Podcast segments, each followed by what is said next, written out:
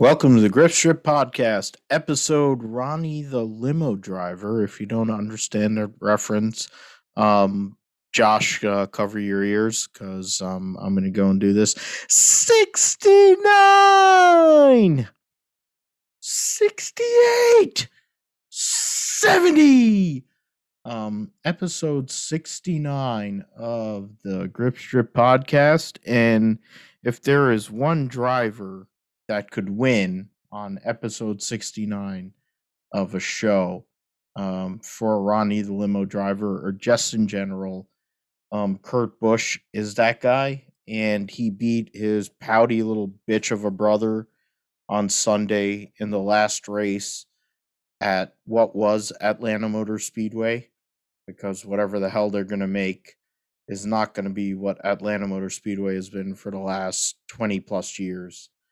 Uh, we'll talk about his win. We'll talk about his pouty little bitch of a brother running over Daniel Hemric to win the Xfinity, his last Xfinity race, supposedly.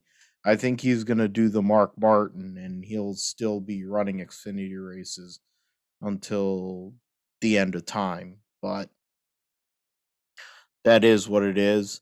Uh, Austin Hill won a demolition derby at Knoxville Raceway.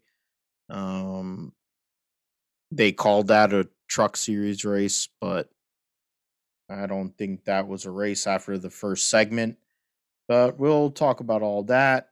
Marco Andretti won his first race in 10 years um, at at Slinger Speedway over Luke Fenhaus who should have a contract with some NASCAR team. And if he doesn't, I wish I had the money because I would sign that bastard because the kid is really, really good.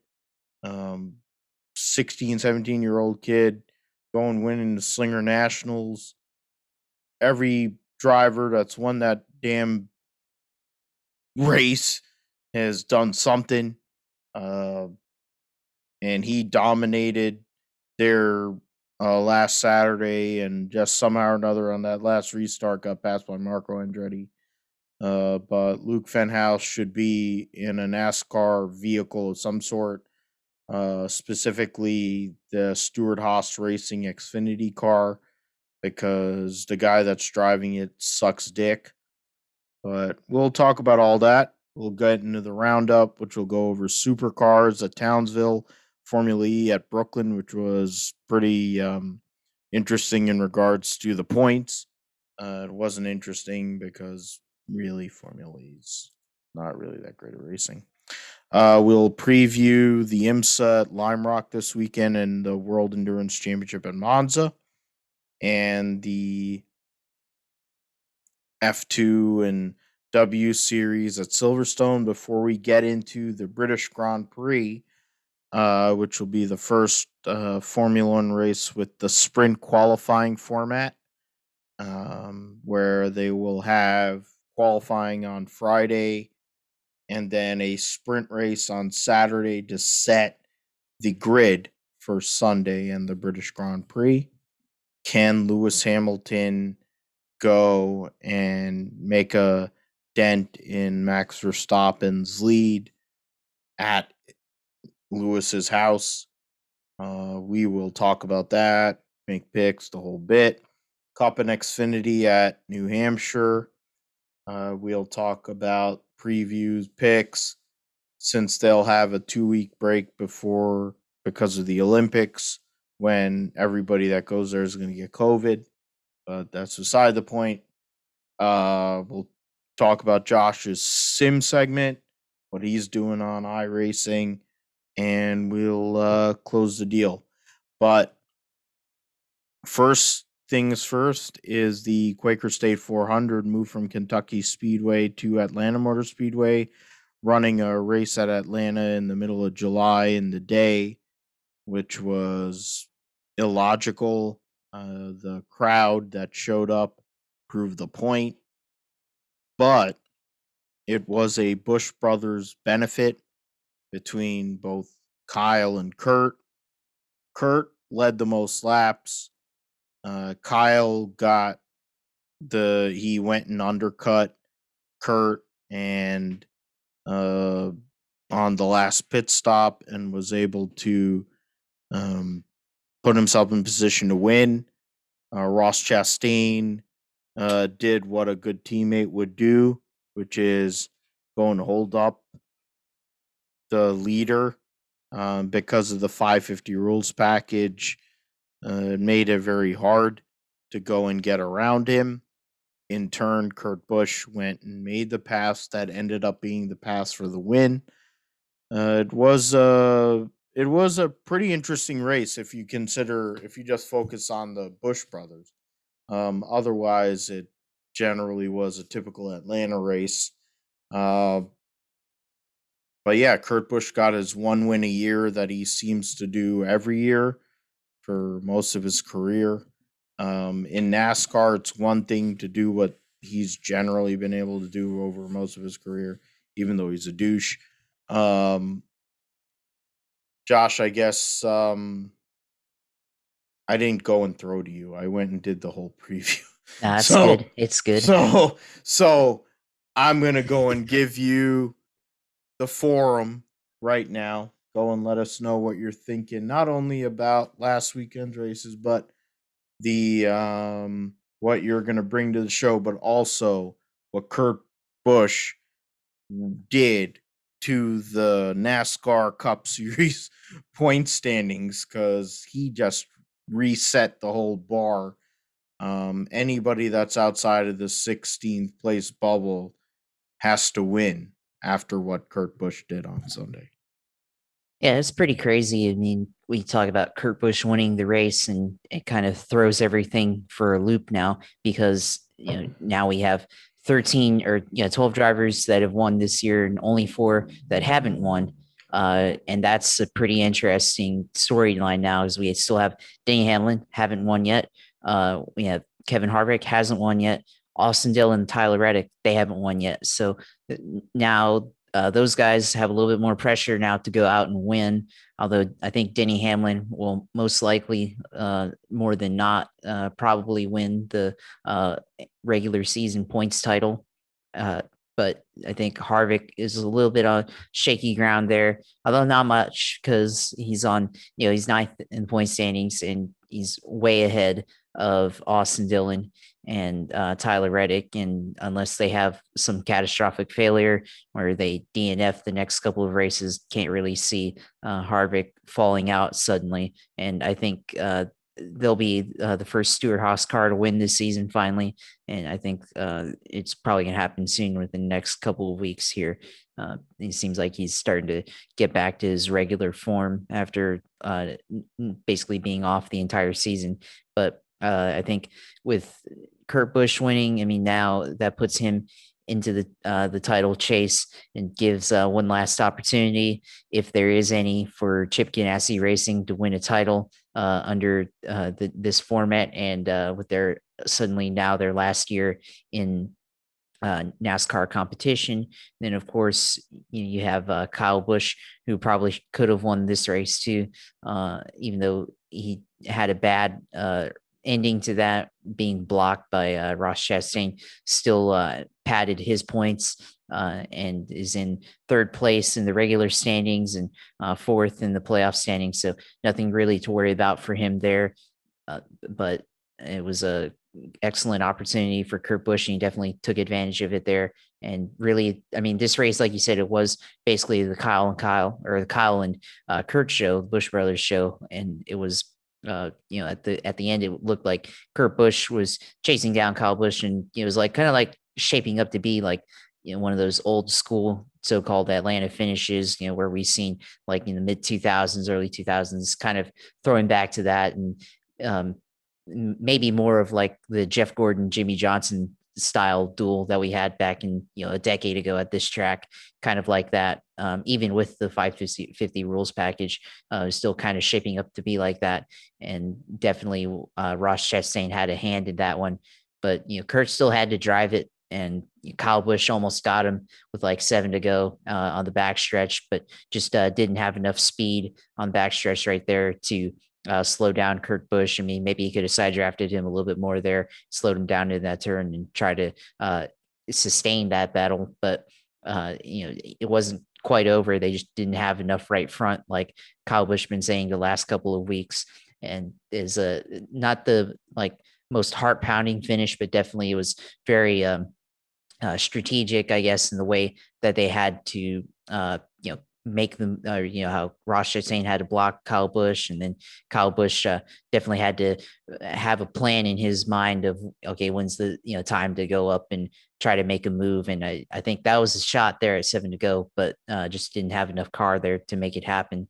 Uh, so uh, unfortunate for him. But once again, uh, it's like the second time now that Kurt Busch has actually uh, beaten Kyle Busch in a Cup Series race. So uh, good for him. You know, got to beat the little brother every now and then sometimes. So I, you know, it's good for his ego there too. And uh, Kyle Busch, you know, probably happy for his brother at the same time. He wants to beat his brother as well. So uh, that's that's how it is for Kyle Busch, and that's what we'll see for the end of uh, the Atlanta pavement. Of course, that was the other uh, storyline this weekend that uh, the controversy with the Atlanta pavement uh, being repaved and uh, reconfigured, and drivers not being happy, and that's probably the best way to send it out as a kind of a finish like that. So.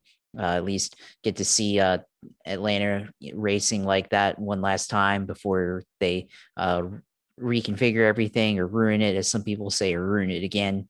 As uh, you know, Dale Earnhardt said in '97 that they took a good racetrack and ruined it.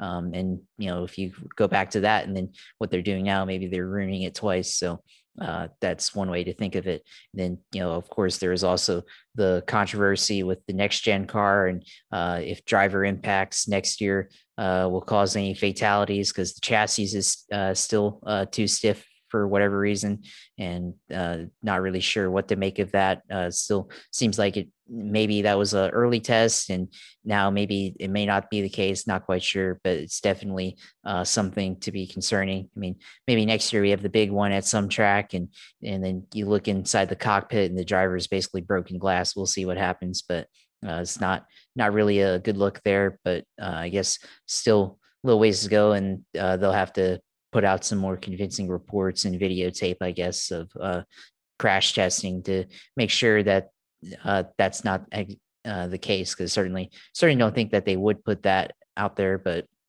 you know, then again, um, seems like from what I understand, NASCAR rushed that one out there. So a lot of um, uh, incompetence, uh, insulting of intelligence there. But we'll wait and see what happens there. But I think you know this weekend just a uh, decent weekend of racing to send out Atlanta one last time.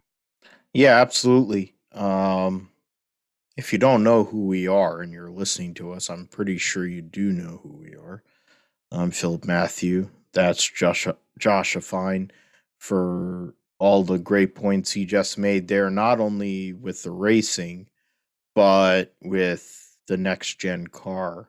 Um, the fact that they don't care that people are going to probably eat it if they hit something. And when you go to Daytona, there's a high likelihood of people eating it because that's just what they do because nobody respects anybody anymore. And Kurt's going to be in a 23XI car next year uh, for all intents and purposes. And, you know, you talk about Kyle Busch, who almost ate it a few years ago and somehow or another backed into a title in 2015. You talk about Ryan Newman, who basically should have been dead and made it through. Um, you know, there there are so many examples of drivers that are out there and in other series right now that somehow made it through. And if you're making a car that's basically a death trap, it's akin to what the IRL had back in the late 90s, which basically um, uh, put uh, Sam Schmidt in a wheelchair and other people seriously injured. It's the kind, it's akin to that, and it's a problem, and it's a fundamental problem. And when you have people like Scott Miller, who's a puppet and a moron, uh, the fact that he was a crew chief of a good race team is beyond me. Um, it's similar to like how everyone talks about Larry McReynolds, how good he was as a crew. He wasn't that great of a crew chief.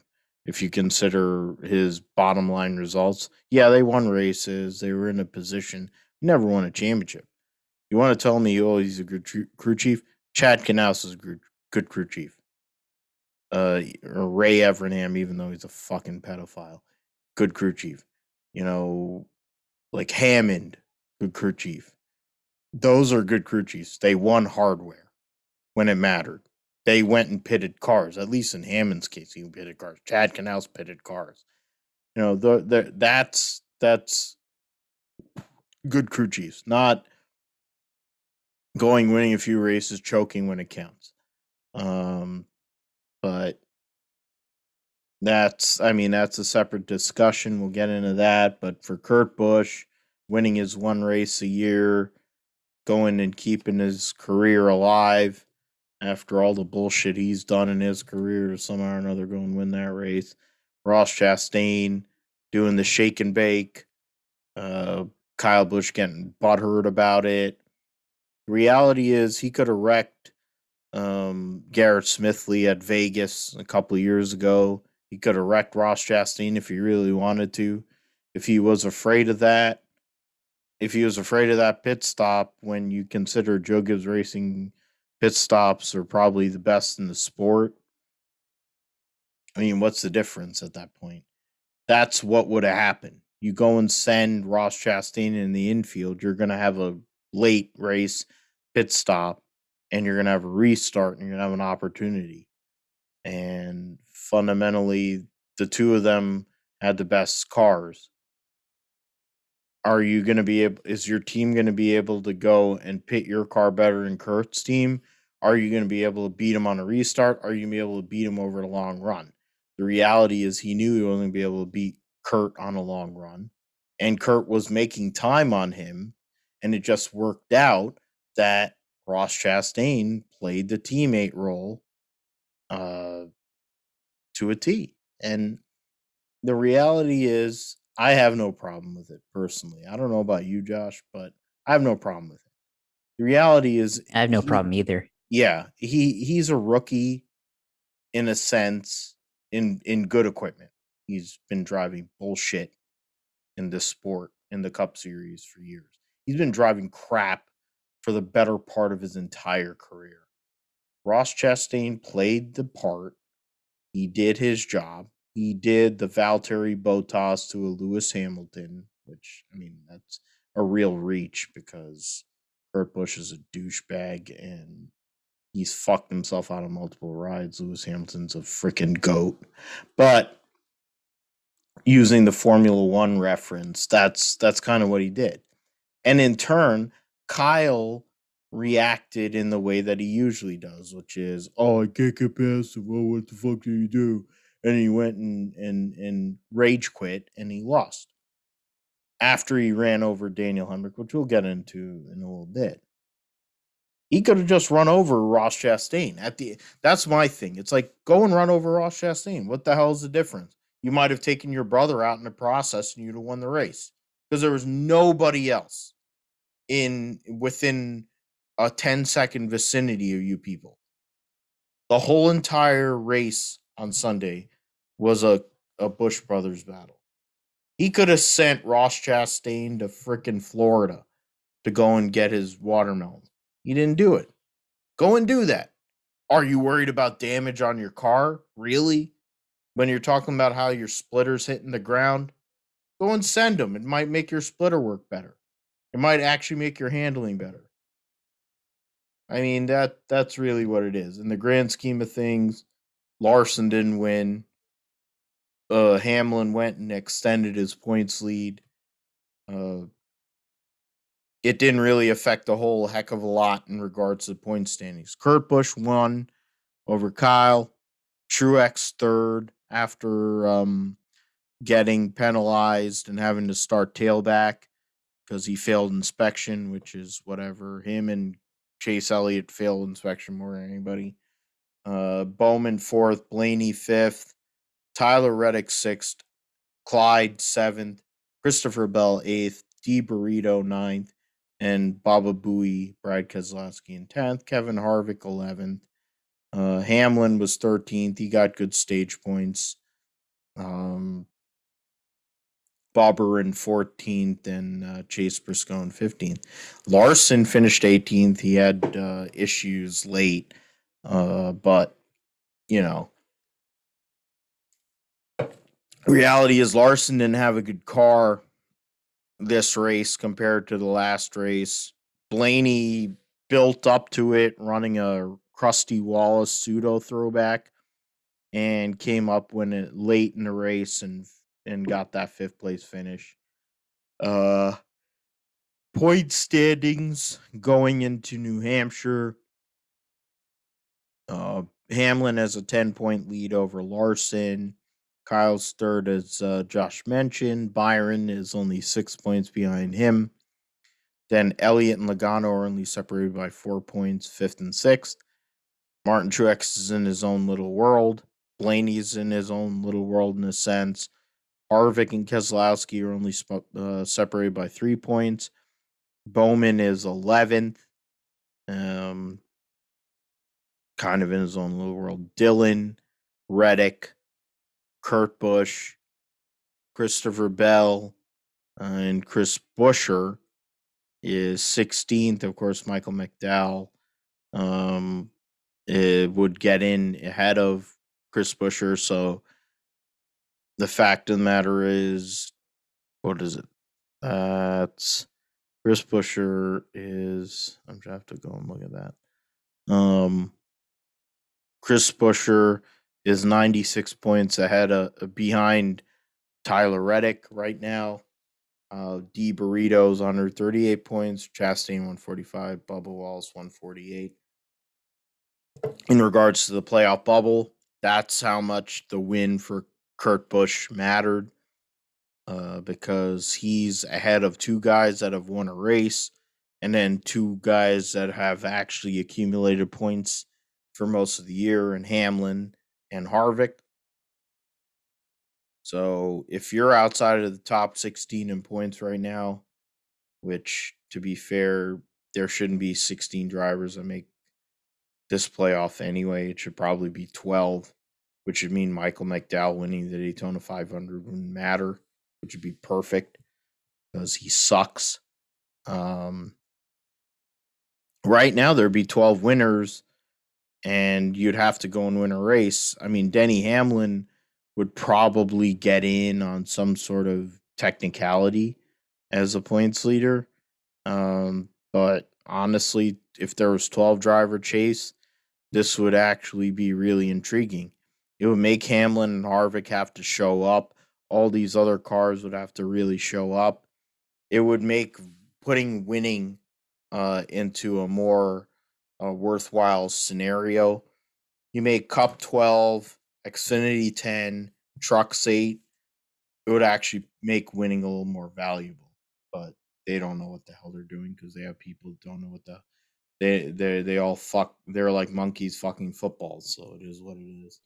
I mean, it's basically basketball uh, playoffs. This is basically the format. I mean, not even college. It's more of uh, NBA uh, playoffs because you know in the NBA a lot of times um, mediocre teams with losing records end up getting into, especially the last couple of seasons, the way the playoff format over there is going. But you know a lot of times you end up having teams with even records or um, you know a couple games like below uh, 500. Uh, they make it into the basketball playoffs in the NBA. So uh, it's I feel like it's more like that because you have teams in NASCAR who are, uh, I guess, equivalently the same, and you know they don't really compete that often. Maybe they get a top ten uh, here or there, top five here or there, and they're not quite all that consistent to really truly be a con- uh, title contender. You know, like uh, Tyler Reddick or Austin Dillon uh, type drivers they're not really that great but uh you know they're in the position right now that they would make it into the playoffs uh,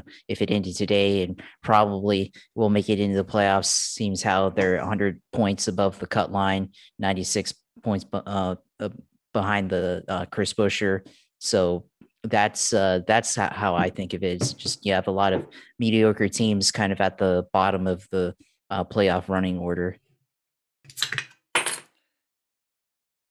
that's a problem with with the cup series format where they go and put too many teams in. NASCAR has too many teams in, they have too many rounds. They had it right with 10 drivers, 10 races. It made sense. Um, you know, I guess because of the elimination format with air quotes as I do it in the camera, uh, where you're able to have more drivers, but there aren't 16 drivers that deserve to make the playoffs. As much as I like Tyler Reddick, they're not a playoff team. Um, neither of the RCR cars are that great. I mean, Reddick has been generally better in certain spots than I mean, Austin Dillon's a fucking chode anyway, so fuck him. But um, you know, like Denny Hamlin deserves to make the playoffs, sure. Harvick, for how mediocre SHR has been, he's been consistent all year. He deserves to make the playoffs, sure. Or not deserve. Like he could make the playoffs and make sense. So that would mean like right now, 14 drivers. I could deal with a 14 driver playoff over what the hell we have. It kind of is like, oh, you're making exceptions to the. It's like the point is there shouldn't be that many drivers. It should mean Kevin Harvick has to go and win a race. The guy's won nearly 60 races. If the MFer can't win a race, he shouldn't be in the playoff to begin with. It's the same way as Denny Hamlin. He's won like 40 plus races. He's in the same level as like Bill Elliott and all of them. Go and win an effing race. You're for Joe Gibbs Racing. All three of your teammates have won races. Two of them have won multiple races. If you can't win an effing race, there's a problem with you and your team. And I mean, you're going to New Hampshire. Both of those guys are great at New Hampshire. They'll have a two week break and then they'll go to, I think, Watkins Glen. Um, neither of them have won there, but then you go to Indianapolis, which is a fresh slate, and you'll have practice. Michigan, which I I know Harvick. I think Harvick has won there. If not, whatever. He won there last year. Oh, okay. There you go. Oh, yeah, that's right. He's won there two of the last three years because he had his son there. Um, and he put him in the in the passenger seat and drove around. So yeah. And but it's a 550 race, so it's kind of a problem for SHR. Uh, but you know, there the the reality is those two guys if they make the playoff it isn't that big of a deal to me i mean there'd be people that might want to be butthurt about it but the reality is if they're if you're a fan of somebody that's outside of the top 16 you're kind of sol anyway because most of them haven't run well enough to justify their existence i mean five people that are Chris Buescher fans. Sorry. Um, Bubba Wallace has a fan base. I'm a fan of Bubba Wallace, but that team has not been good for most of the year, uh, mainly because Mike Wheeler sucks as a crew chief. Uh, Daniel Suarez is super inconsistent in large part because they can't keep gearboxes functioning on road courses. Uh, you think about oh Richard, he's always been inconsistent his whole entire career. That's part of what makes him oh Richard. He got away within the Xfinity series because it's the Xfinity series, but now he's been in Cup, can't do that. I mean, Ross Chastain, if there's one person that's outside of the top 16 that I feel could possibly go and do a Hail Mary, it's Ross Chastain. Why? Because he doesn't give a fuck. And that's what makes it great. He knows he doesn't have a job next year. Kurt knows he has a job, even if he didn't get that win at Atlanta last week. But if he go, if Ross Chastain does a Hail Mary this weekend in New Hampshire, or if he goes and does that at Daytona or Michigan, that's not shocking. He could do it. And he's not bad on the road courses either. And that team's running really, really well. It would be a better, to be completely honest, as much as I like Tyler Reddick, it would be better for the playoff to have the 42 in the playoff than an RCR car. and you have Ross Chastain in there, you'll be aggressive and you'll push things. It'll make things happen. It'll be entertainment. And since NASCAR is more about WWE level, Ross Chastain's a WWE kind of guy. And we'll definitely get in all that in regards to the playoffs and stuff. Um, in regards to the Xfinity Series race, uh, oh wow, Dawson Cram's gonna be driving for the Harmonator. That's a shame. As much as I like Dawson Cram, former, um, former uh, guest on this show. Spencer Boyd will be driving the Jimmy Means 52. Uh, Kyle Busch won what is supposedly going to be his last Xfinity race, number win number 102 for him after he sent uh, Daniel Hemric off his bumper. And uh, Daniel Hemric ended up being the last car in the lead lap. He led the second most laps on Saturday, finished 30th.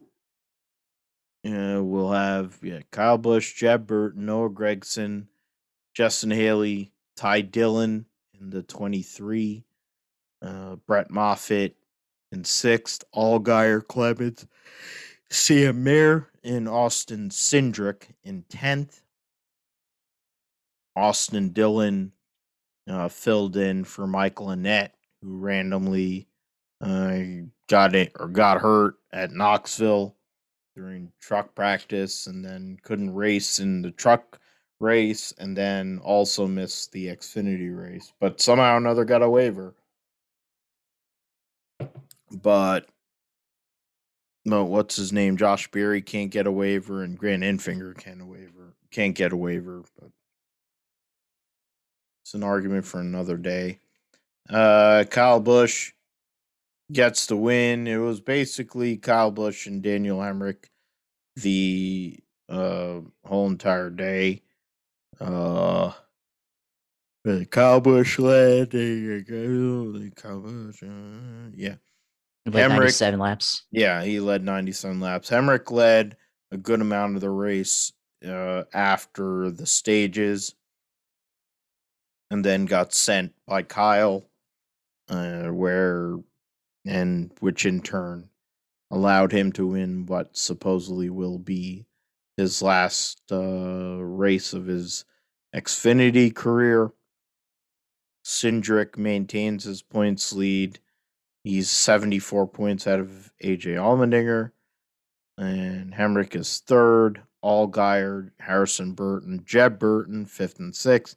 Haley, Gragson, Jones, Michael Annett, who missed the race last week, is in 10th.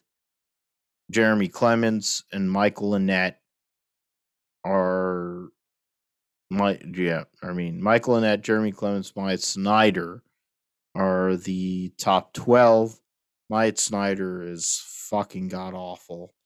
I don't know why people aren't focusing on the fact that he's only five points out of Riley Herbst and he's won a race. That is an epic level of suck. Um, he's only he's only eight points ahead of Brandon Brown right now. But the problem is Brandon Brown is 56 points behind Jeremy Clements for the cutoff. Myatt Snider has no business being in this playoff. He sucks.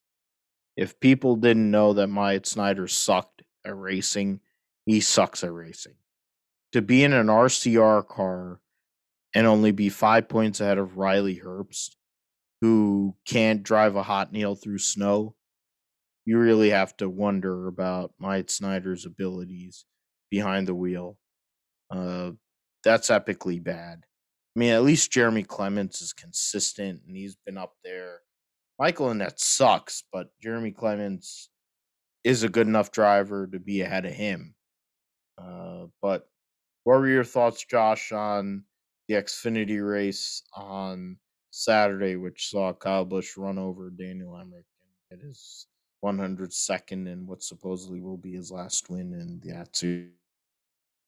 I mean, the he was I guess Kyle Busch really, really needed to go five for five uh, and get the 102nd win so he could walk out of the series on a W there and run over his teammate. But he says it wasn't supposed to happen. And I mean, I guess, you know, that's the story there. And once again, Daniel Hemric has a chance to win a race in the Xfinity series this year and something happens to him. And I think, you know, I, he probably wishes that uh, Kyle Busch was going to have another race uh, this weekend at, at New Hampshire, uh, sixth race, I guess, because uh, he probably would uh, return the favor there. So I think Daniel Hemric uh, probably getting tired of having things happen to him. So maybe next couple weeks they'll uh, change their approach or something and uh, try and get a win because uh, you know they're probably the best team in Xfinity that hasn't won a race yet. Uh, so it, it's uh, looking like uh, they need to take one of those opportunities and win. Although for the other hand, their teammate Harrison Burton, Brandon Jones, both who won early last year, have not won either this year. So I think as a whole, uh, JGR Xfinity uh, probably needs to go back and do a little bit of uh, reevaluation there and see what's going on with their Xfinity programs. They haven't really won uh, that much uh, outside of Kyle Busch, of course, but their regulars um, haven't won uh, this year when they had already won a few races last year by this point in the season uh, and everything. So I think um, as far as that goes, uh, they'll have to uh, take a look there. Uh, I think uh, Kyle Busch, eh, maybe he'll come back. We'll we'll see what happens. I mean, they'll they'll have a, a race where they need a sponsor or something, or they're not gonna be able to fill out all the races and be like, "Hey, Kyle, come back." He's like, "Okay, fine, I'll do it," or something. But maybe, uh, I mean, he didn't say he was gonna retire from the truck series or anything like that. So probably see some more Kyle Busch truck uh, races, which I guess makes more sense because he's a truck owner. So I guess a little people should probably be a little bit more okay with that because he's technically driving his own equipment and probably more uh, super late model stuff. And then uh, also being able to coach his son on the weekends as he starts his uh, uh own racing career, racing uh, the little uh, dirt go karts, uh, Millbridge Speedway, and uh, all those all those little tracks uh, in the Carolinas and everything. So, as far as the race itself, I mean, it was a, a lot of I guess a lot of small wrecks towards the end uh, there, you know, after the uh, second stage, but then last second last restart. Kyle Busch gets into his teammate, he hits the wall, and then ends up winning the race there. So uh, I guess a decent Atlanta Xfinity race there. Uh, we'll have to see what happens next week at New Hampshire. Yeah, we'll see what happens in the Xfinity series since they'll have a race and uh, break due to the Olympics coming up along with the Cup Series. Trucks will basically have a month break before they go to Watkins Glen for their cutoff which we will get into right now. Um, Truck Series race at Knoxville Raceway, the home of sprint car racing, wing sprint car racing, home of the Knoxville Nationals, which will be coming up here. Uh, what is it in two three weeks time? Where Hard R uh, put in his uh, entry to try and win the Knoxville Nationals, along with many others. Uh, the most uh, prestigious race in 410 wing sprint car racing. But this past weekend was the truck series, at least on Friday night, which saw Austin Hill, not noted as a dirt racer, come through after I don't know how many green white checkers uh, get the victory. I think Carson Hocevar was probably one of the best trucks, if not the best truck, along with uh, Todd Gilliland. You know, I'd be a couple other guys that were up there, but Hocevar was up there all day. Uh, he's been on the bubble for a while in regards to this playoff. I think he had a chance there to go and win that race, but unfortunately, he wasn't able to. For him uh, to go and lock himself into the uh, playoffs. Austin Hill wins over Chandler Smith, who led 71 laps. Works out to be the most laps led. Uh, Todd Gilliland led the second most laps, and he finished fourth. In between that was Grant Enfinger. Uh, Derek Kraus finished fifth and ran into everything but the lottery after starting on pole. Matt Crafton, Ben Rhodes, sixth and seventh. Brian Brown for Rowdy Busch finished eighth. Tate Fogleman and Danny Bohn, who I think also hit everything but the lottery, finished in the top 10. John Hunter Nemechek started tailback and finished 11th. Yeah, I mean, Hocevar only finished 16th after uh, leading 17 laps and being one of the better trucks there. Uh, after the first segment, the track was one groove and very tough to pass. So there was a lot of beating and banging and sending people into the wall. Uh, it wasn't the greatest race in general, let alone one of the better dirt races. So we'll see. I think they're going to be back there next year, but they're going to have to alter the racetrack, maybe alter the format to make it more worthwhile to actually have to go and pass cars and do things to improve your position. Uh, proving examples like Chase Briscoe, you're trying to make passes and make do things happen, make things happen, and he ended up uh, going and I think breaking a transmission or wreck. He got involved in a one of the big wrecks uh, late in the race, but he also had other issues because he went up during one segment. He was in the top five, and then thing of caution came out and it affected him. But uh yeah, Austin Hill wins a dirt race. Um, pretty unexpected for sure. Uh, playoff standings uh, are pretty much set. John Hunter uh, locked in as the championship points leader going into the uh, playoff.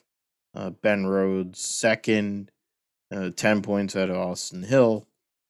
Todd Gilliland uh, fourth. Zane Smith, Matt Crafton, Sheldon Creed, and Grant Enfinger, Carson Hocevar, Stewart Friesen. So Stewart Friesen has a 13 point lead on Chandler Smith. What would uh, amount as the cutoff.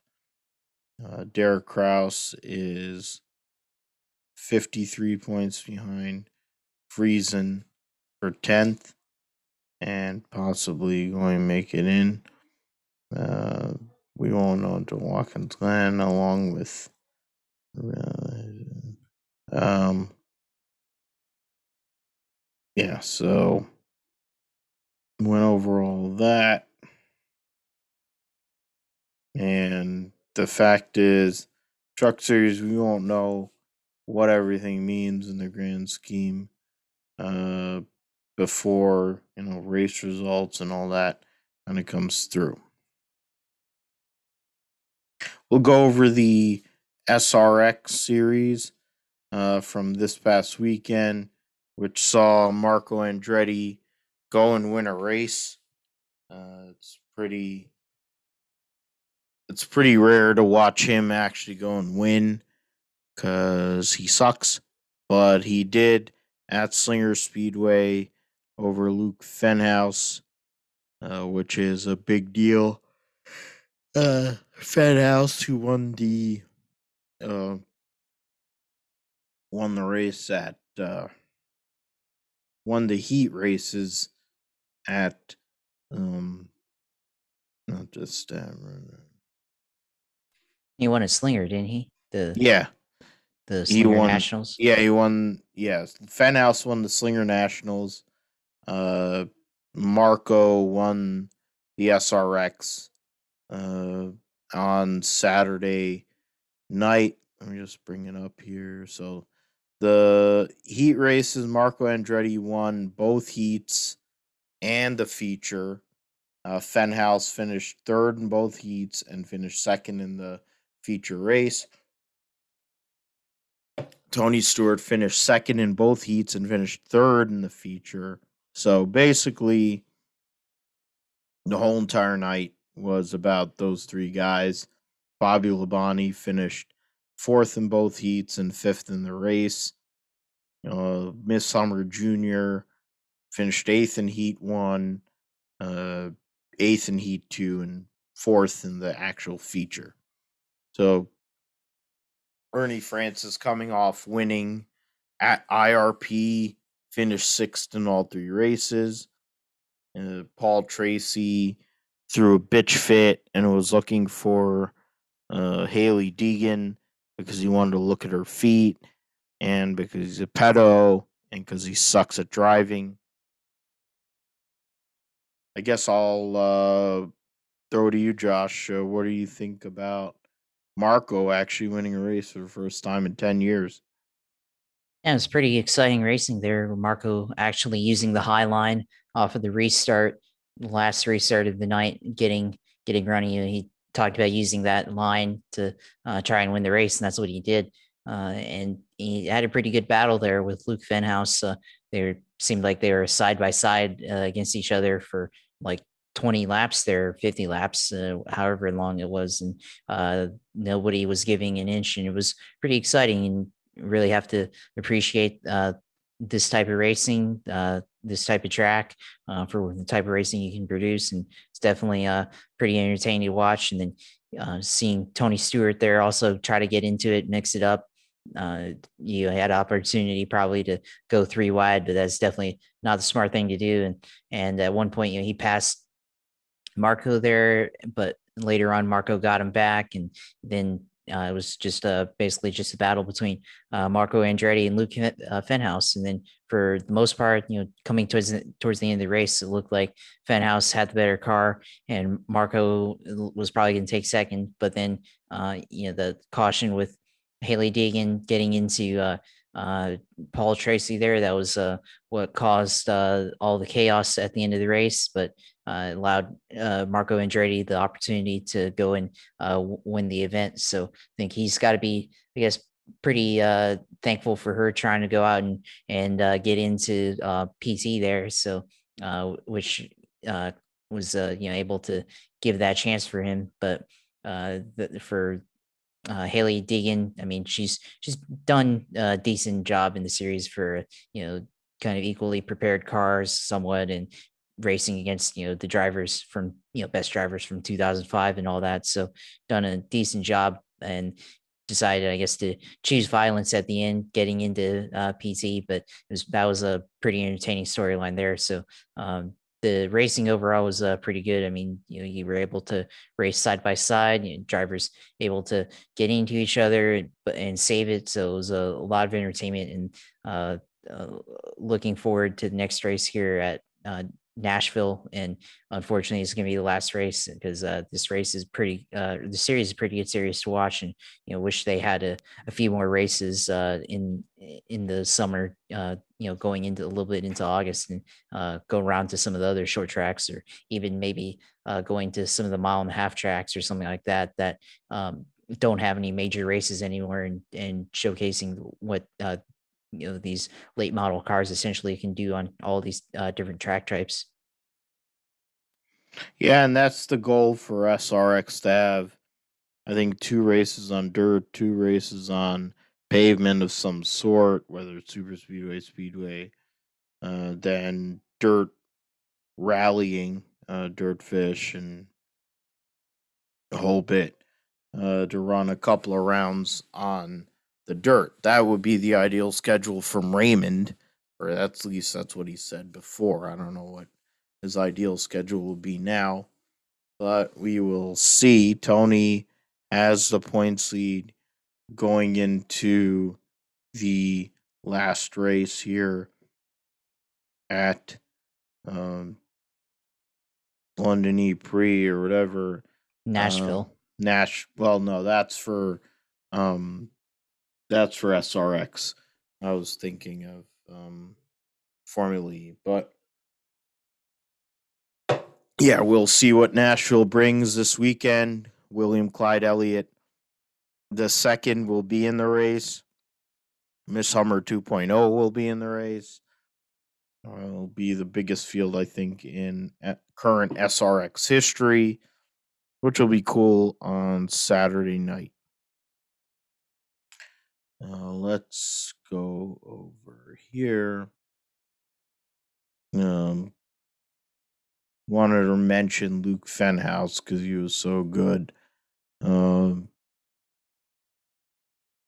you know, I think that's something to say about somebody who goes and gets seen on television one time and they go and get uh, an opportunity in a in a big ride.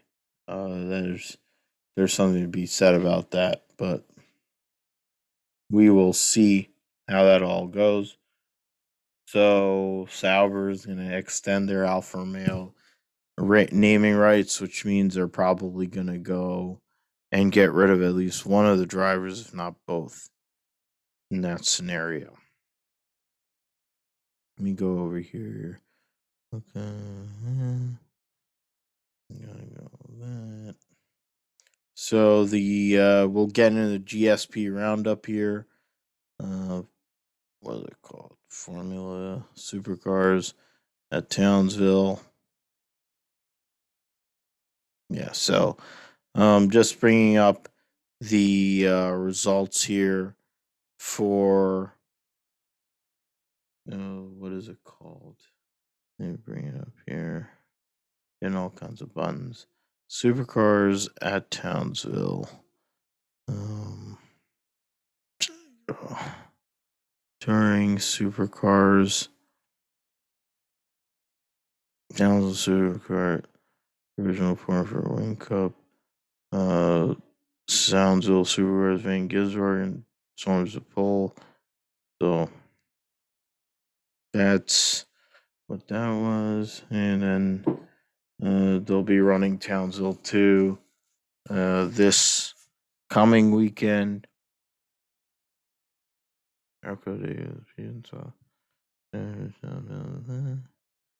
Results in the roundup for uh, Townsville. Uh, last week, Shane Van Gisbergen beat Jamie Whincup and Anton De Pasquale. That was the podium.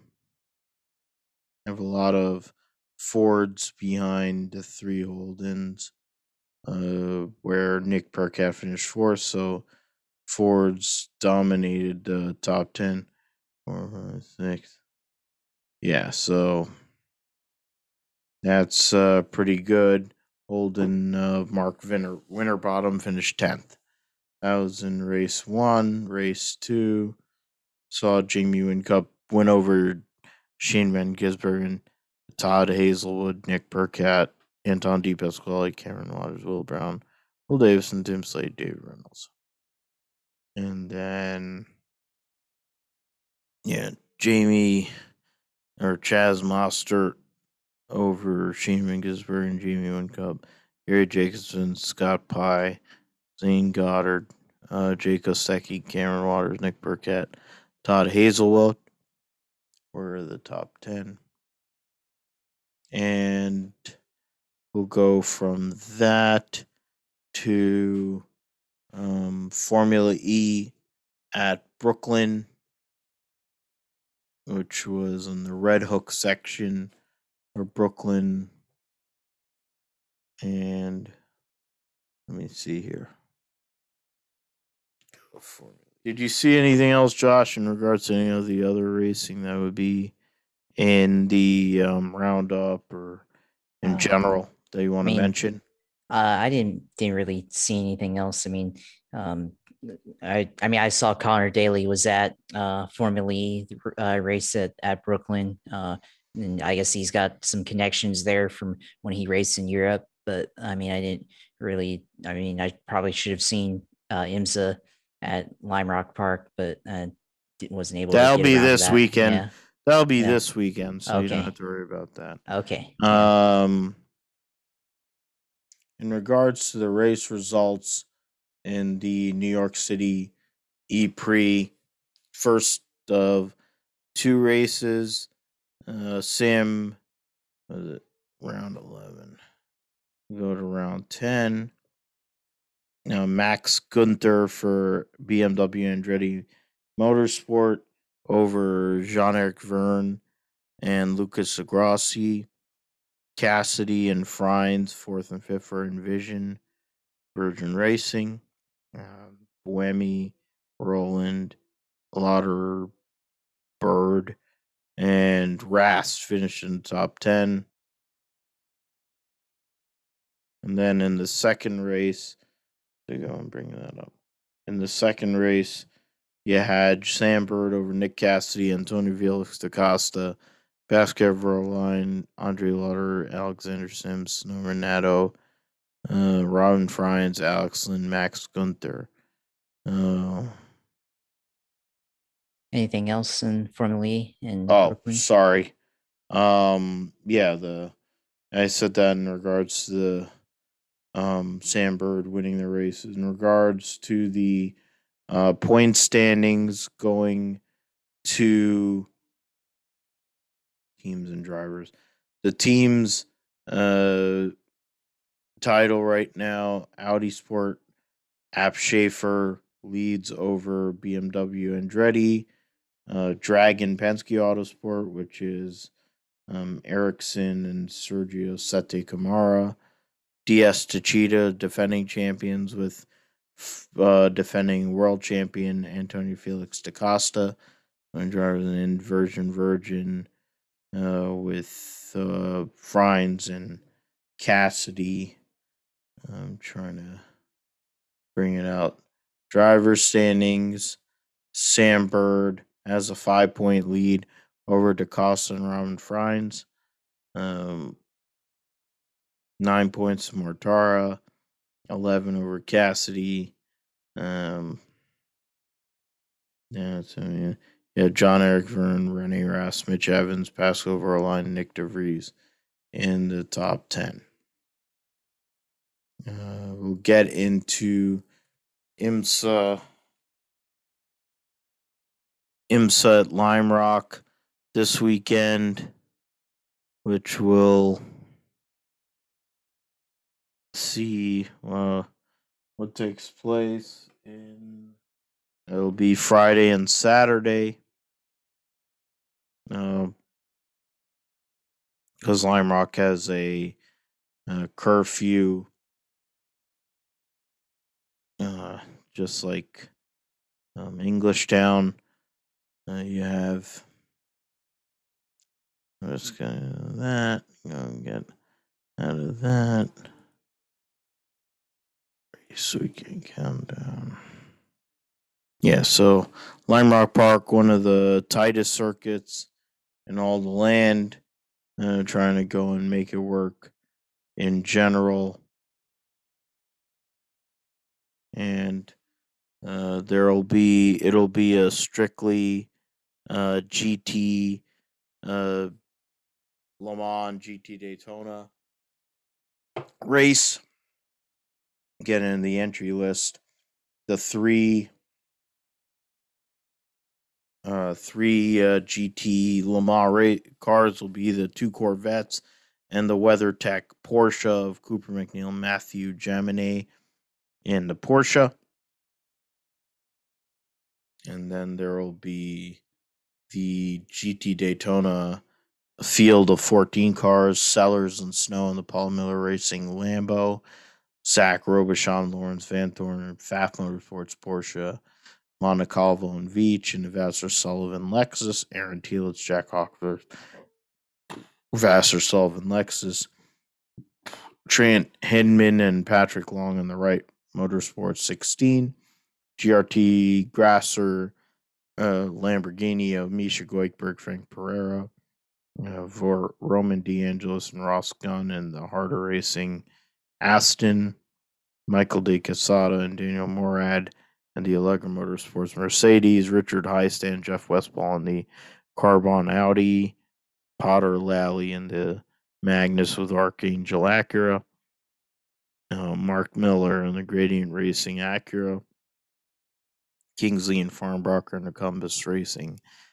Acura, Rob Ferriol and the Katherine Legge, uh, Team Hardpoint, uh, Porsche, then Robbie Foley, Bill Auberlen, and Turner Motorsports BMW. So there is that. I gotta go bring that up. In regards to Formula E in Brooklyn.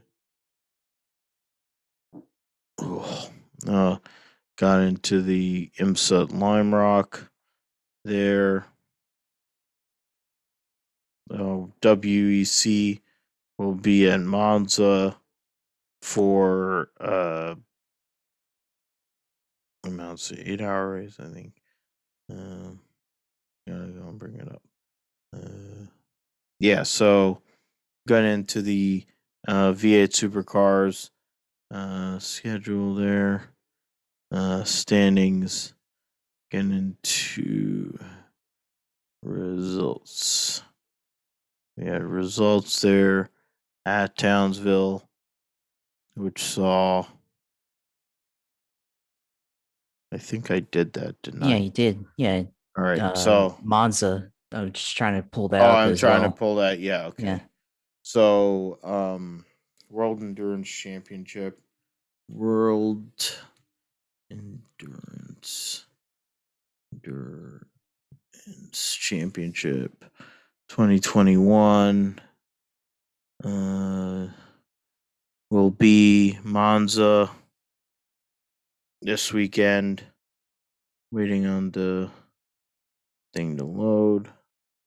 It's not really loading, but they'll be going to Spa. They'll be going over here. Six hour Monza. Um, there will be, was it overall? And the zero one, go there. Latest news, driver swap for this weekend. Last minute driver swaps. Going. You'll have Nyck de Vries, Job van Uitert, and the um, LMP2. Or Nyck de Vries over for Job van Uitert. Sarah Bovy will make her WC debut in the number 85 Ferrari. LMPG, LMGT Max Rudel Project 146 Porsche. That's what I wanted. So there will be 37 cars this weekend. The two hybrid cars from Toyota, the Alpine, uh, and then two Glickenhaus cars.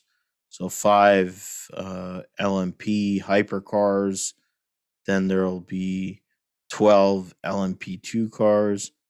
You have DragonSpeed uh, from America, along with United Autosport, and then Risi Competizione, who is considered an American team. In GT Pro, the two AF Corse Ferraris against the two Porsche Porsches. Then in GTM, there's 16 cars uh, from that field there. Uh, ben Keating will uh is he gonna be running double double header? No, he won't. Ben Keating will be running just strictly in uh the GTM category. So yeah, 37 cars for six hours of Monza, fast circuit, low downforce. See if people can keep it out of the fence, considering how difficult the conditions will be there. Uh, the W series will be running at uh, at uh, Silverstone this weekend, and that'll be a tough test for all the drivers that are in the series in general. Um, yeah, that's what it is there. Go over here. F2 W series. Trying to go and uh, let's there. So F2 zombie. Um, Yeah, British Grand Prix coming up this weekend. We'll go and go over that here shortly. F2 and W series. I'm trying to look for F2 information. Um, that'll be the current standings in the Formula Two Championship. Guan Yu has a three point lead over Oscar Piastri and a 12 point lead on Robert Shwartzman. Juri Vips is 15 points back, and then 18 points back is Dan Ticktum. Uh, Teo Pourchaire, sixth. Jehan Daruvala, seventh. Liam Lawson, eighth. Felipe Drugovich, ninth. And Ralph Boschung in 10th. Uh, kind of theoretically solidify their um, role in this race. Um, whether they go and win overall or not, probably going to go run segment each. Um, the W Series makes their second visit of the year uh, at Silverstone uh, to go and test their wills. Of course, um, there was some tests of wills uh, here a few weeks ago, so we'll see how that all works out in regards to points and trying to get a lineup. Um, F2 W series. Um, we'll um, we'll go and get into the previews and picks for the uh, British Grand Prix. Josh, uh, first race was the sprint qualifying, so I guess it's a multi-pronged question.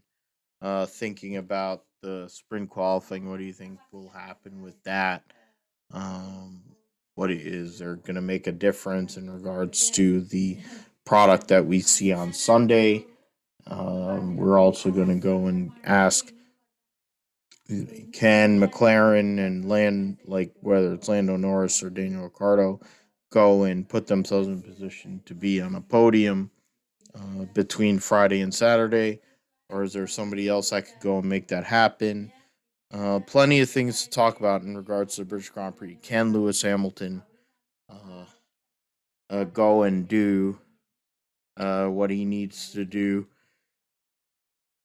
to uh, get back into the uh, points championship?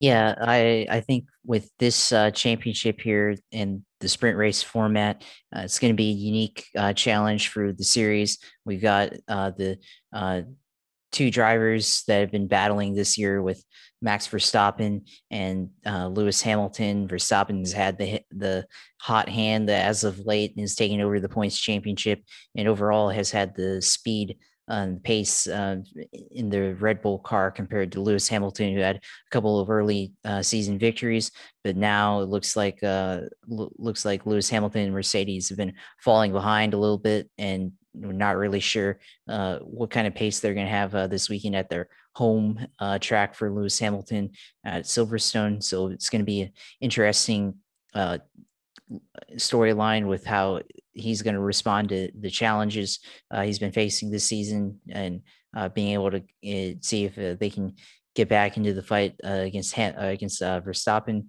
But I think the sprint race qualifying format is going to throw a bit of a interesting twist into the weekend. with especially with how the pace is for Mercedes, uh, if they don't have a top three car or in terms of uh, raw speed, in terms of uh, practice times, it's going to be interesting to see uh, where they end up in the sprint race uh, starting out in, in that lineup. And if Lewis Hamilton is going to have to be really aggressive as, as it's only a 100 kilometer race, only 17 laps on the circuit. and they will be given a free choice of tires and eh, pit stops will not be mandatory. So it's going to be kind of a flat out race from start to finish. So we're going to see uh, some drivers, you know, at the beginning, especially the beginning of the race, uh, drive or sprint race is going to drive really aggressively and try to see if they can uh, get up there into the top 10 and get a good starting spot. Uh, so if Lewis ends up, you know, qualifying for the sprint race in like seventh, it's going to have to make a lot of moves uh, in in the early portion of that uh, to put himself in position uh, for Sunday's race uh, at the British Grand Prix. Whereas Max Verstappen is probably going to have uh, one of the fastest cars uh, going into the sprint race and uh, should have top three speed at minimum, if not top two. So I think Verstappen is definitely has an easier chance to survive the sprint race.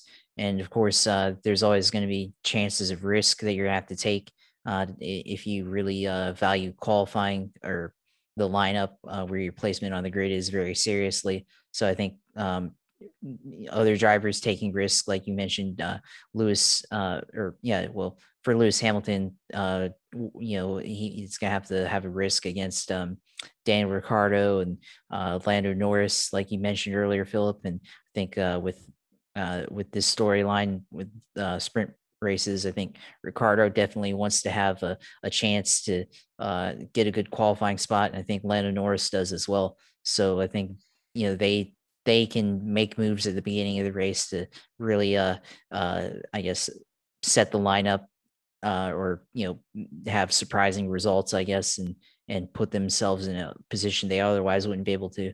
So I, I think you got to look out for that.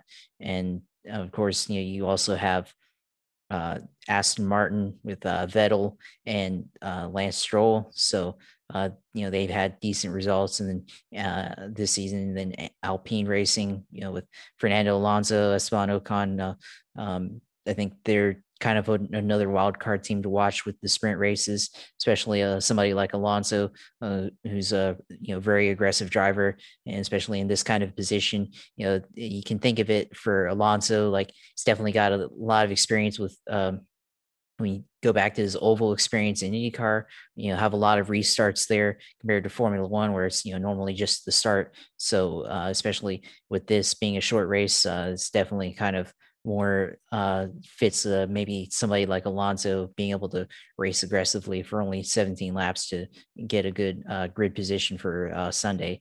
So I think you know just to reiterate, like Lewis Hamilton's definitely got you know a lot more to risk in the sprint race than I think uh, Max Verstappen does, and it's all going to depend on uh, how they come out onto the track, you know, for first practice and and first practice two, and you know, uh, what, what kind of speed do they have uh, for qualifying for the sprint race?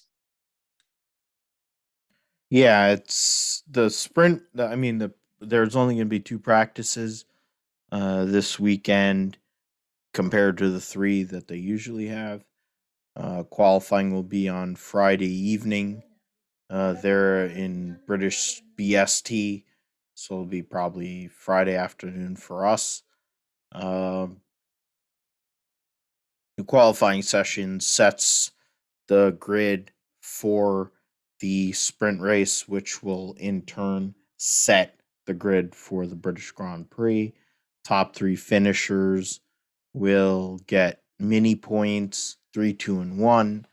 Uh, the winner gets the pole um, whether that's Verstappen or Hamilton's to be determined. Uh, I'm Lewis Hamilton, uh, I kind of want to win that sprint race, but I don't know what he'll do in qualifying. Uh, in qualifying as well, it'll be strictly soft tires the whole entire qualifying session. There won't be any deviation in regards to tire compounds. So that'll make it probably a little bit more straightforward in regards to who has the kind of pace they need to do on those tires uh, versus having different tire compounds. And the reality is, it's Lewis's house. Is he going to go and win this world championship? Can he win this world championship? He has to go and do it between here and Hungary before the uh, the the summer break if he wants to make anything happen in regards to trying to win an eight world, eighth world championship. Uh, there's a lot of talent in Formula One. There's a lot of things you have to do in regards to aero and all that. So that might go and affect things. Um, midfield battle, McLaren, of course, is up front with Ferrari. That's something we'll go and watch. Um, you know, you talk about Aston Martin, they're right literally next door to um, brand going to Silverstone, so uh, they can pull whatever they want. But Silverstone's their home, so we'll see what they can do. I think McLaren's gonna be able to respond for top six finishes. Um, Fernando Alonso's Fernando Alonso for a reason. Uh, when it comes to teams after that, is what it is. I've had AlphaTauri for the last couple of races, and they haven't really done a whole heck of a lot. But it's a cheap selection relative to some of the bigger engine manufacturers. Um, yeah, we'll see what happens in regards to the racing this weekend, and if the sprint race makes any real difference to the overall product.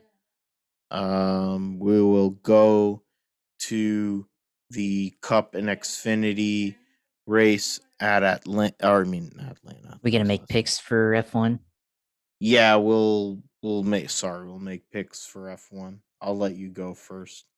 I mean, yeah, I guess we'll do both the sprint races and uh, uh top three sprint races, and then the British Grand Prix itself. Uh, sprint race, I think you know Max start or finish first, and then uh, Sergio Perez second, and then third uh, Lando Norris, and then the actual uh, British Grand Prix. Uh, I'm gonna put uh, Verstappen first. Um, I'm gonna yeah go again Perez in second, and then Lewis uh, third place, and uh, uh, finish in uh, the British Grand Prix. Yeah, I'll go with um, Ver Ham uh, pair. So Verstappen, Hamilton, Perez in the uh, Saturday sprint.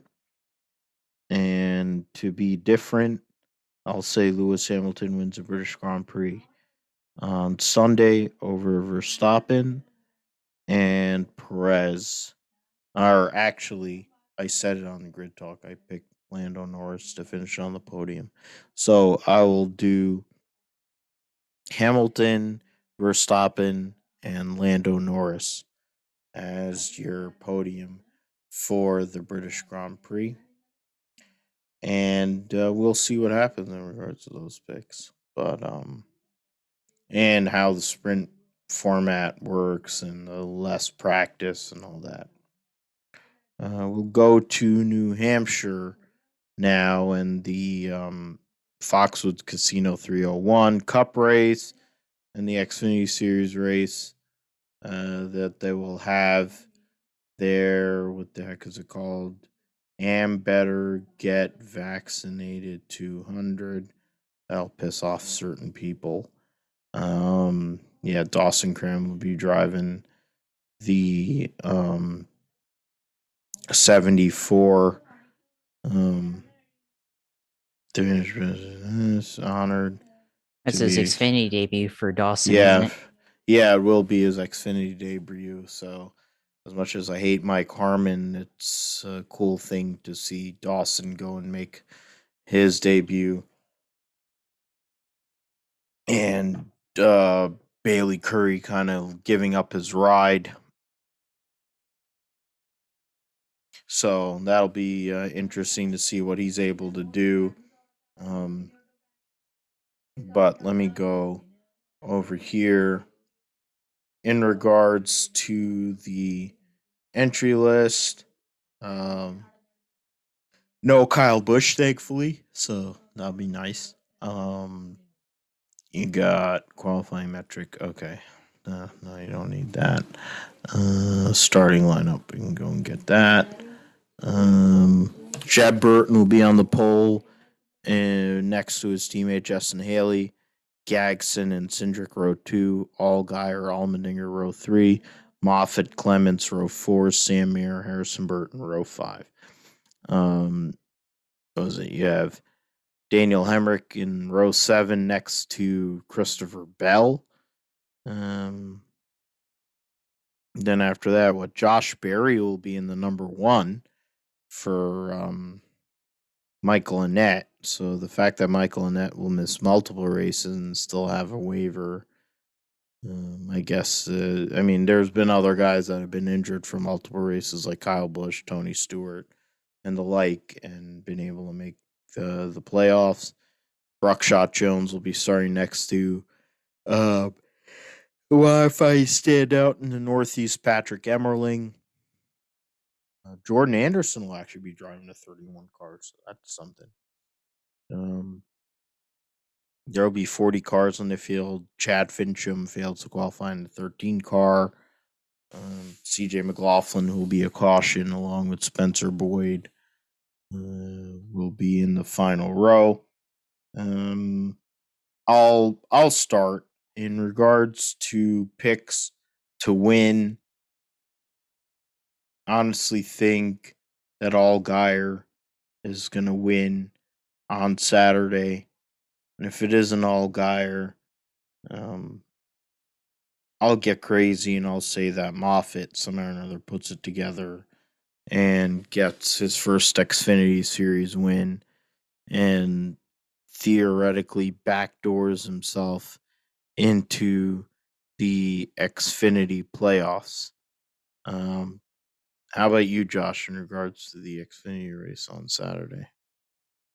Well, New Hampshire uh, is a flat racetrack, and we've haven't really had a lot of flat short tracks uh, on the Xfinity schedule this year. The only one that we really comes to mind is Martinsville, and the person that won there was Josh Berry. So I'll do you one better on the crazy scale and say Josh Berry somehow wins this race, and he's basically back in the same car uh, that he was in before. Uh, the eight car is pretty good. Uh, I think better driver in the one car uh, will uh, show that it's just as good, probably.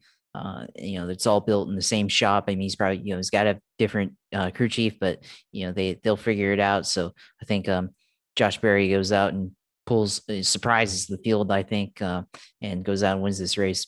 I mean, you'll have the regular contenders like Cindric and uh, you know uh, Justin Allgaier, um, Jeb Burton, all those guys. But I think we'll see a surprise win uh, in the one car with Josh Berry.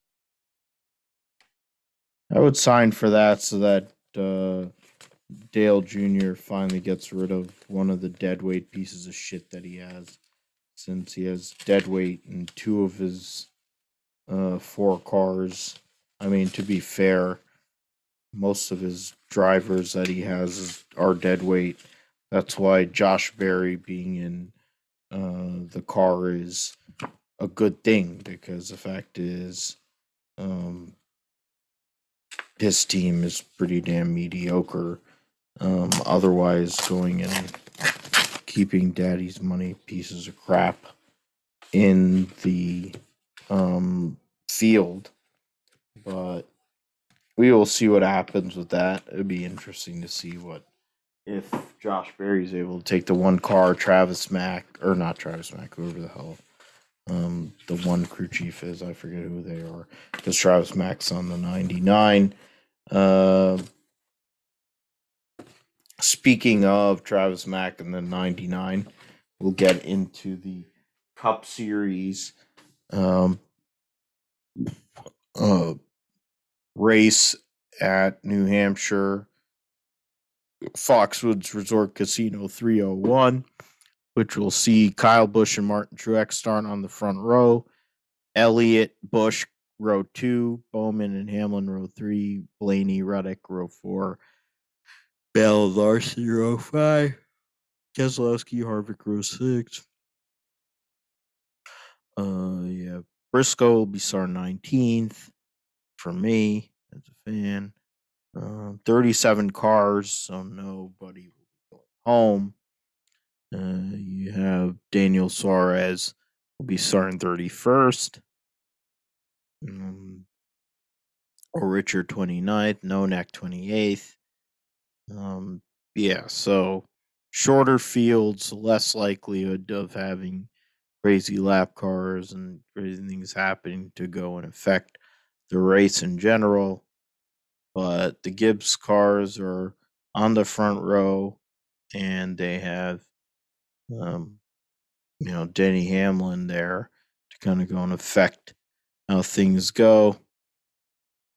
Um, for me, or how about you, Josh? What who do you think is going to win? Who do you think is a wild card for Sunday's race at New Hampshire?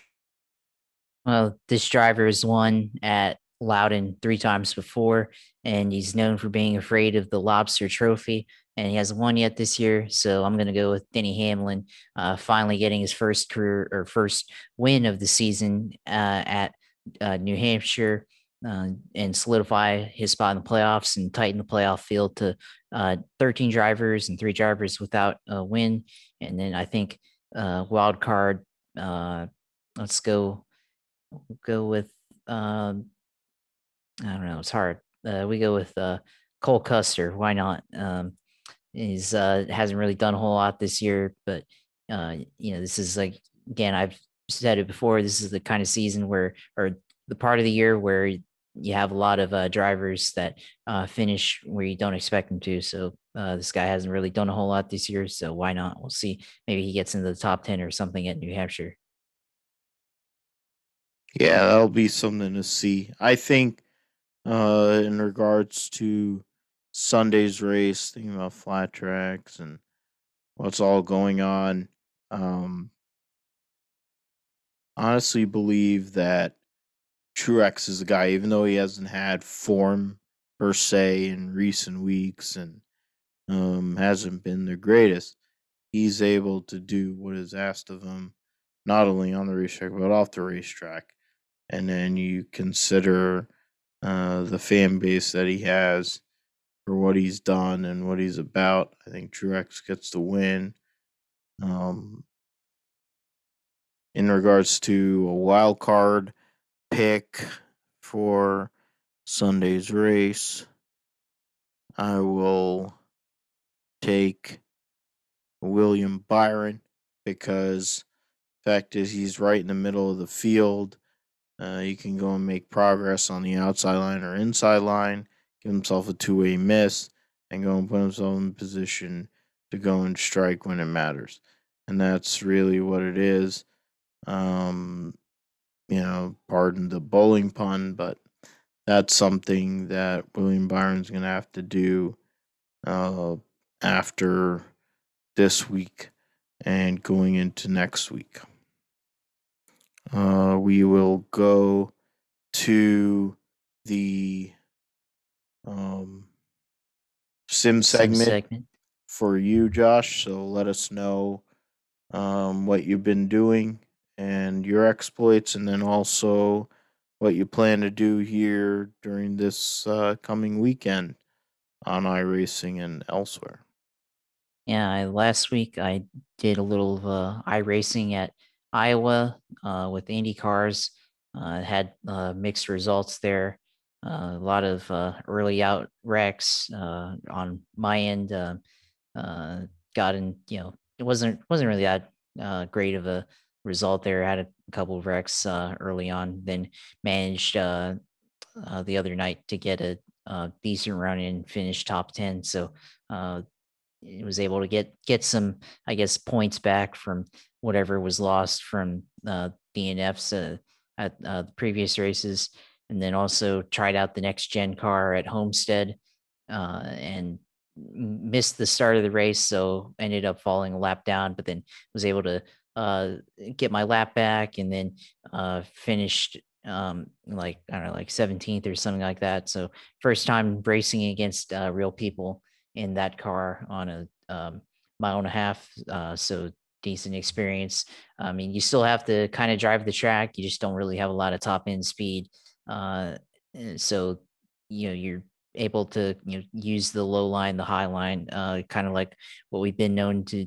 uh, how it's you know raced in the past It's just uh, not a whole lot of top end speed. You kind kind of top out around 170 or something going into turn one and turn three uh, in this car. So uh, we'll see what it looks like in real life. Uh, and then uh, this week, uh, probably do um, racing at Homestead with the Indy car this time. So uh, try to, I always try to, I like the IndyCar Oval Series. It's a decent series, and uh, you really get a feel for the uh, you know speed of the car and the you know the racetracks and all that stuff. And uh, I you know like Homestead and the IndyCar as well, and it's a you know, good racetrack and definitely can u- utilize the high line and low line uh, just like the stock cars and lots of lane choice there. And then uh, also uh, NASCAR 87 car at, at uh, Pocono, always a good track, and going to be able to you know go into turn one and downshift and, and back into third gear, and then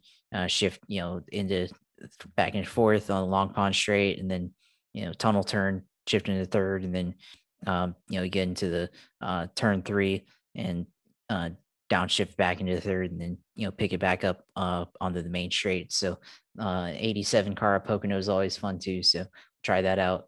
Um, maybe do some road course racing as well if I can. Um, um, at I don't know at one of the where's like looking at the schedule for this. Um, um, maybe uh, I don't know if you know Tsukuba Circuit in Japan. It's a kind of a short circuit um, that iRacing. It's a pretty popular track, I guess, in Japan. It's uh, featured in Gran Turismo as well, and uh, maybe do some racing there uh, with uh, Ford Mustang or the Mazda Miata. Um, both pretty good uh, low level road, road course cars and uh, 25 minute racing uh, action there. So good, uh, good short series. And uh, that's a series that I've had a lot of good success in as well. So uh, got a lot of variety, of course, as always on iRacing, and uh, always glad to be able to participate and play in it, even if it's not always the most accurate racing experience. Hey, it's something that I wish I could do. Probably going to make me act a little more responsible if I was able to go and do that, but maybe not. Um, credit to you, Josh, for your expertise and ability to go not only win races, but put yourself in position to win races because that's all you can do. If you're able to go and put yourself in position, the wins will come. That's just a product of life. So we'll check you out in NASCAR and IndyCar uh, forum posts. Uh, you can listen to the Grip Strip podcast on Apple Podcasts, Amazon Music, Spotify, Podbean, Pandora, and Talking in Circles um, or talking in circles. I thinking? Uh, Grip Strip podcast, talking in circles is my old show. Uh, Grip Strip podcast, ready for the man who somehow or another got through whatever he was going through to go and bowl a pretty good game. Um, go and find us at Grip Strip Pod. You can also find us on Podbean, philipgmatthew.com can find me at Philip G. Matthew on Twitter. and follow me on Facebook as well. Let us know if you want to give us a like. Uh, we'll take it definitely, and we'll go and give you a shout out. Um, Josh, uh, do you have anything you have to preview on the way out? I mean, I would like to. I mean, I haven't seen it yet, but you know, NBA Finals going on right now. Like to see the uh, the Bucks uh, close it, uh, close the gap, I guess, against the uh, Phoenix Suns. I mean, I don't really tune into basketball until the finals, till the playoffs. So uh, this is when I'll try to tune in and watch. So probably catch the, catch it after after we finish up here. Um, but you know, look there. Yeah, Giannis, I'm a Suns guy yeah. myself, so yeah, I'm an old school Suns guy going back to Charles I mean, Steve Barkley. Nash, and, yeah, yeah, and Steve Nash too. Yeah, yeah, yeah. So see about that. And then, you know, of course, um, uh, there's some rumors that UCF and uh, UF going to do some uh, college football games in the future, like a three year deal where they're going to do two in Gainesville and then one in Orlando. So got some UCF uh, friends. So I have a guess a little um, trash talk whenever that happens. It probably won't happen for um, you know, it's 2021, so it probably won't happen until like 2027 and or 2031 2030 or something. or something, like that. So it's gonna be, be, hard. You'll be yeah. in your 30s at that point. Yeah. So I mean, I'll still like it, but then you know, like it's hard to get. And my thing with these things is always it's it's it's hard to get excited for a series that's gonna happen in, in basically a decade from now. Like I'll I'll put it on the the calendar and keep it in my back pocket for then. So we'll see, we'll see what happens, but that should be interesting. And then, you know, of course, uh, follow me on Twitter at JP Huffine. Uh, watch the iRacing streams, uh, Twitch TV slash UCLR2. We'll go go up there and have it on there when we can. Um, you know, go and watch and um, see what I do, um, see my racing, and try to let let you all know when when that's live. Uh, you know, generally try to do try to do one or two races not live, so you get get a feel for everything. Then you have one that's live, you know, see see everything that happens. So um, we'll we'll see how that goes. But yeah, it's where you can uh, follow me on the internet. Yeah, and Josh is a great driver. He's very uh, cool, calm, and collected. Doesn't really get too fried out, just like he's on this show. Unlike unlike myself, um, I have a problem with uh, frying out in general uh, because I like adult beverages. But um, either way, it's part of what makes the show have balance.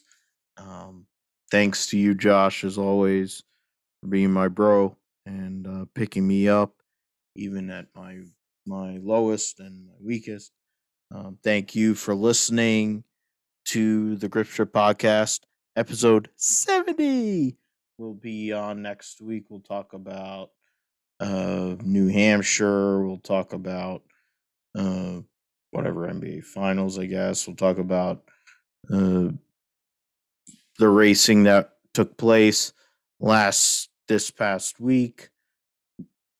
Um, we'll talk about that. We'll go and we'll talk about uh, yeah, we'll talk about uh, Formula Two. We'll talk about the British Grand Prix, Formula Two, W Series, IMSA, Lime Rock, WEC at Monza, Cup Xfinity at New Hampshire. Anything else that's going on, we'll also talk about football. Uh, we'll start really getting into football here since uh, we're getting close to training camp. You know, Kay Adams returned from her vacation, so it's good for me because I love her. Um, either way, we'll get into all of that um, and anything else that's going on here in motorsports and in sports. Thank you for listening. Uh, stay safe, take care of one another, um, be cognizant of things, considering we're still not really out of the uh, worst. Uh, so take care of one another. Uh, stay safe. Take care. God bless. And uh, we'll see you next week.